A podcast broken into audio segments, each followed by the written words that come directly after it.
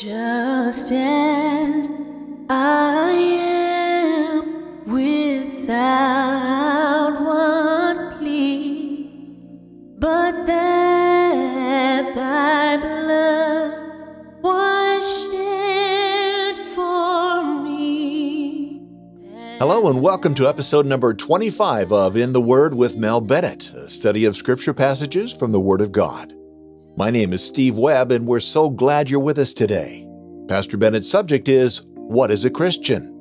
His scripture is Acts 26 1 through 3. Let's open our Bibles and see what Pastor Bennett has for us. Pastor? This morning, I want to talk to you about what is a Christian.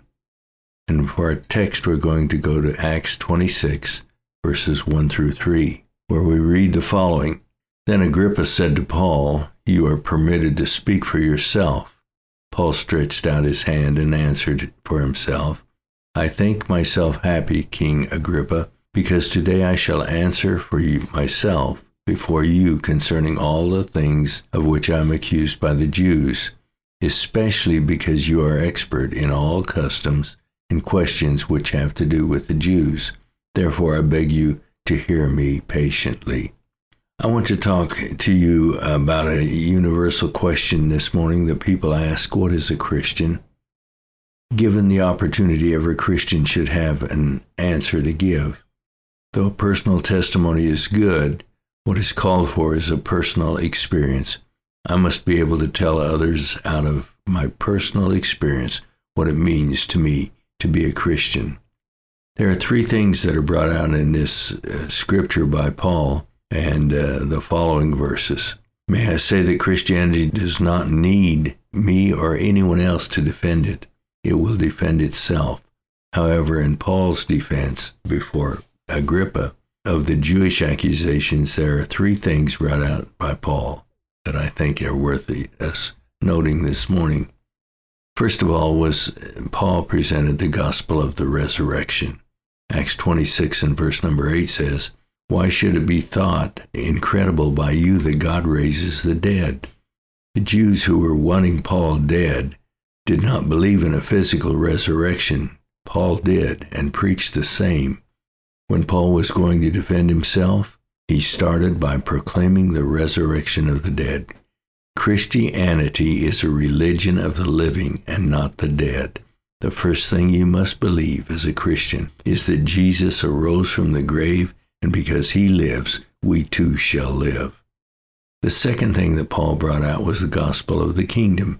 In Acts 26:15, he said, "So I said, who are you, Lord?" And he said, "I am Jesus whom you are persecuting." Notice Paul calls Jesus Lord. The word Lord is a kingly word and is used in reference to a kingdom. Lord and King are synonymous. Paul wants Agrippa to know that there is a kingdom in Christianity. However, it is a spiritual kingdom. And if you and I are to be followers of Christ, we must be a part of that kingdom and make him Lord in our lives. This is a spiritual kingdom, and that is where the disciples before the resurrection made their mistake. They and all the Jewish people were looking for a Messiah who would set up an earthly kingdom, throw off the Roman bondage, rule and liberate them from their bondage. Jesus came to liberate from bondage, indeed, but it was from the bondage of sin. He died that we might belong to a kingdom of men and women set free from sin by the King Jesus. So the second issue in being a Christian is to make Jesus the Lord or King of your life.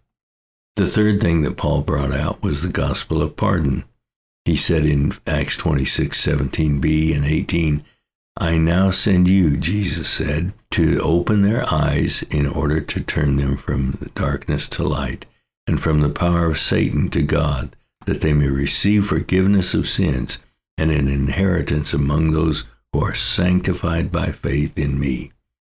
Paul here moves to the message which he learned on the Damascus Road. He was called to take the message of pardon from the sin to the Gentiles. He who had been the chief persecutor of the church of Jesus Christ had been pardoned from his sins, and now he was to carry that message to the Gentiles. And what was that message? Jesus forgives sinners and fully pardons them. Here then is the third thing you must believe if you are to be a Christian. Jesus has pardoned you and your sins are forgiven. When these three are fully realized, they bring man to a better understanding of Romans 12, 1 and 2, where Paul wrote, I beseech you, therefore, brethren, by the mercies of God, that you present your bodies a living sacrifice, holy, acceptable to God, which is your reasonable service. And be not conformed to this world, but be transformed by the renewing of your mind, that you may prove what is that good and acceptable and perfect will of God. This was Paul's message in a nutshell. It should also be our testimony. Put this into practice in your life, and you will truly be a Christian, not in word only, but in experience and reality. Now, follow me as I find one of the most interesting studies I've done in some time. It is a comparison of the soul and the Christian. I believe this can help determine what it means to be a true Christian.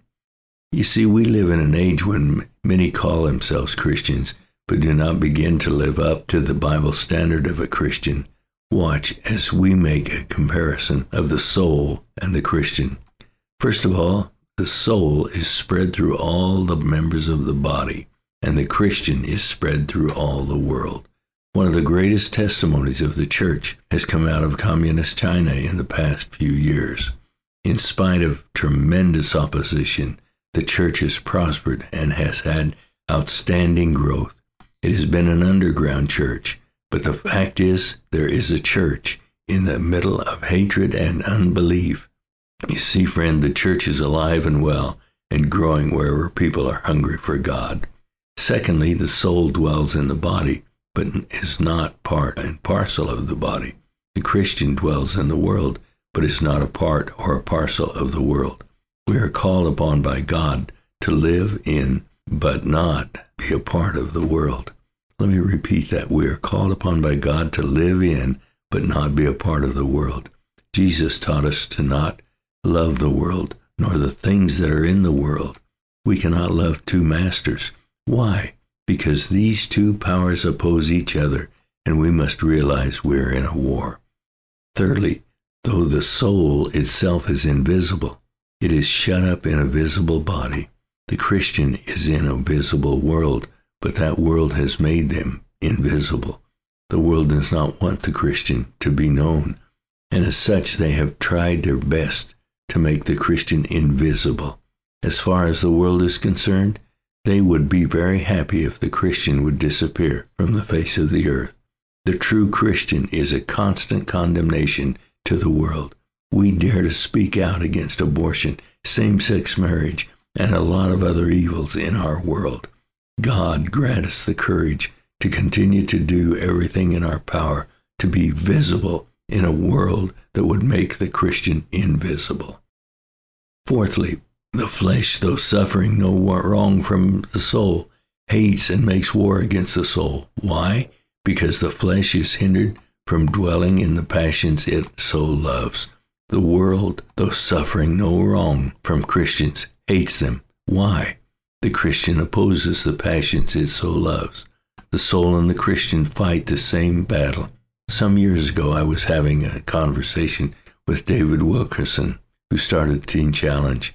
He told me it was very difficult to see a gay person converted because they so enjoy the lifestyle they are caught up in.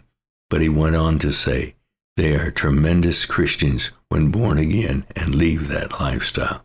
The true Christian though hated by the world, still fights on with the hope of bringing even one soul to Jesus Christ. The soul loves the flesh, which hates it. The fifth point is the true Christian loves the people of the world, though hated by them. Perhaps the most amazing verse in the Bible is John 3:16. For God so loved the world that he gave his only begotten son, that whosoever believeth in him should not perish but have everlasting life. This verse tells us of God's love for a world that has rebelled against him and rejected his own son. Jesus constantly showed that love to a lost world, and every Christian is called on to carry that same love to a lost world. Point number six is the soul is locked up in a body and is the thing that holds the body together. Remember, the soul is our emotions, our will, etc. The Christian is locked up in the world and is the thing that holds it together. The world has tried everything to make it secure, but has missed the, the only answer to its dilemma, and that is Jesus. As a Christian, I have the privilege of sharing my faith with the world that I am in. I cannot leave until I am called home, so I might as well be busy for Jesus now. How can I say it? Shut in, but not shut up. Praise God. Seventh, the soul is immortal. It is lodged in a mortal tenement. The Christian, though immortal, is lodged up in the world which is mortal. The present world is passing away. We are eternal beings, and as such, have this hope within us. The Bible tells us we are strangers here. We are looking for a city whose builder and maker is God. Though we are among the corruptible, we are looking for that which is incorruptible. We are aliens here, for we have a heavenly citizenship and are part of a heavenly kingdom. Then we must live like it. Eighth, the soul, when not partaking of temporal things of life, such as food and water, drink still fares the better. The Christian, when persecuted, shows a daily increase. Daniel and the three Hebrew children in, in the Old Testament are great examples for us. They were in a foreign country, foreign land, captive of a strange government, called on to partake of strange food, and they refused. And the result was God blessed them, and they were better off than any of the king's men. That is the case for the Christian today. We are constantly hearing testimonies from missionaries of God's care and blessing on them and the Christians who they are ministering to. Let me conclude by saying this. We have attempted to show what it means to be a true Christian in today's world. To summarize, God calls us to share the gospel of the resurrection, the gospel of the kingdom, and the gospel of pardon. Also, we are to live in the world but not be of the world. We are to share our faith so that we are not invisible, though we are persecuted for our faith. We are to love our persecutors, and we are to trust God to prosper us in this world. This does not mean financial prosperity necessarily, though it might. The Bible says, My God shall supply all your need, not all your wants. I pray this will help each of us determine what a Christian is in a world where the term Christian has lost its meaning. Paul concludes on his great statement about God by stating in Romans 11:36b, "To whom be glory forever. Amen." You see all these things I've mentioned must have this as their main theme, to glorify God. Listen now to the words of a great old hymn by Fanny Crosby, who is a very popular writer of hymns in recent centuries. To God be the glory, great things he hath done. So loved he the world that he gave us his Son, who yielded his life an atonement for sin and opened the life gate that all may go in. Praise the Lord, praise the Lord. Let the earth hear his voice. Praise the Lord, praise the Lord. Let the people rejoice. Oh, come to the Father through Jesus the Son and give him the glory for great things he hath done. O perfect redemption, the purchase of blood, to every believer the promise of God, the vilest offender who truly believes, this moment from Jesus, a pardon receives. Great things he hath taught us, great things he hath done, and great our rejoicing through Jesus, the Son. But purer and higher and greater will be our wonder, our transport, when Jesus we see. Praise the Lord, praise the Lord, let the earth hear his voice. Praise the Lord, praise the Lord. Let the people rejoice. O come to the Father through Jesus the Son, and give him the glory. Great things he hath done. Let us pray. Our Father and our God, we thank you this morning for the wonderful privilege and opportunity of sharing our faith with those that listen to this podcast. Oh God, if there's anyone listening today who needs to accept Jesus as their Savior, May they understand that they can and give God the glory for great things He hath done. Here, Lord, He's changed our lives. He's made us a new creation in Christ Jesus, and we thank Him for that. God, touch lives and touch hearts today, and we'll give you the praise and the glory. For we ask this in Jesus' name and for His glory alone. Amen. What a privilege it is to share our faith. In the day in which we live, we must not take it for granted. Thank you for that message, Pastor. Next week, Pastor Bennett will talk about why we should be thankful. Feel free to write to Pastor Bennett at pastorb at lifespringmedia.com. Let him know your thoughts.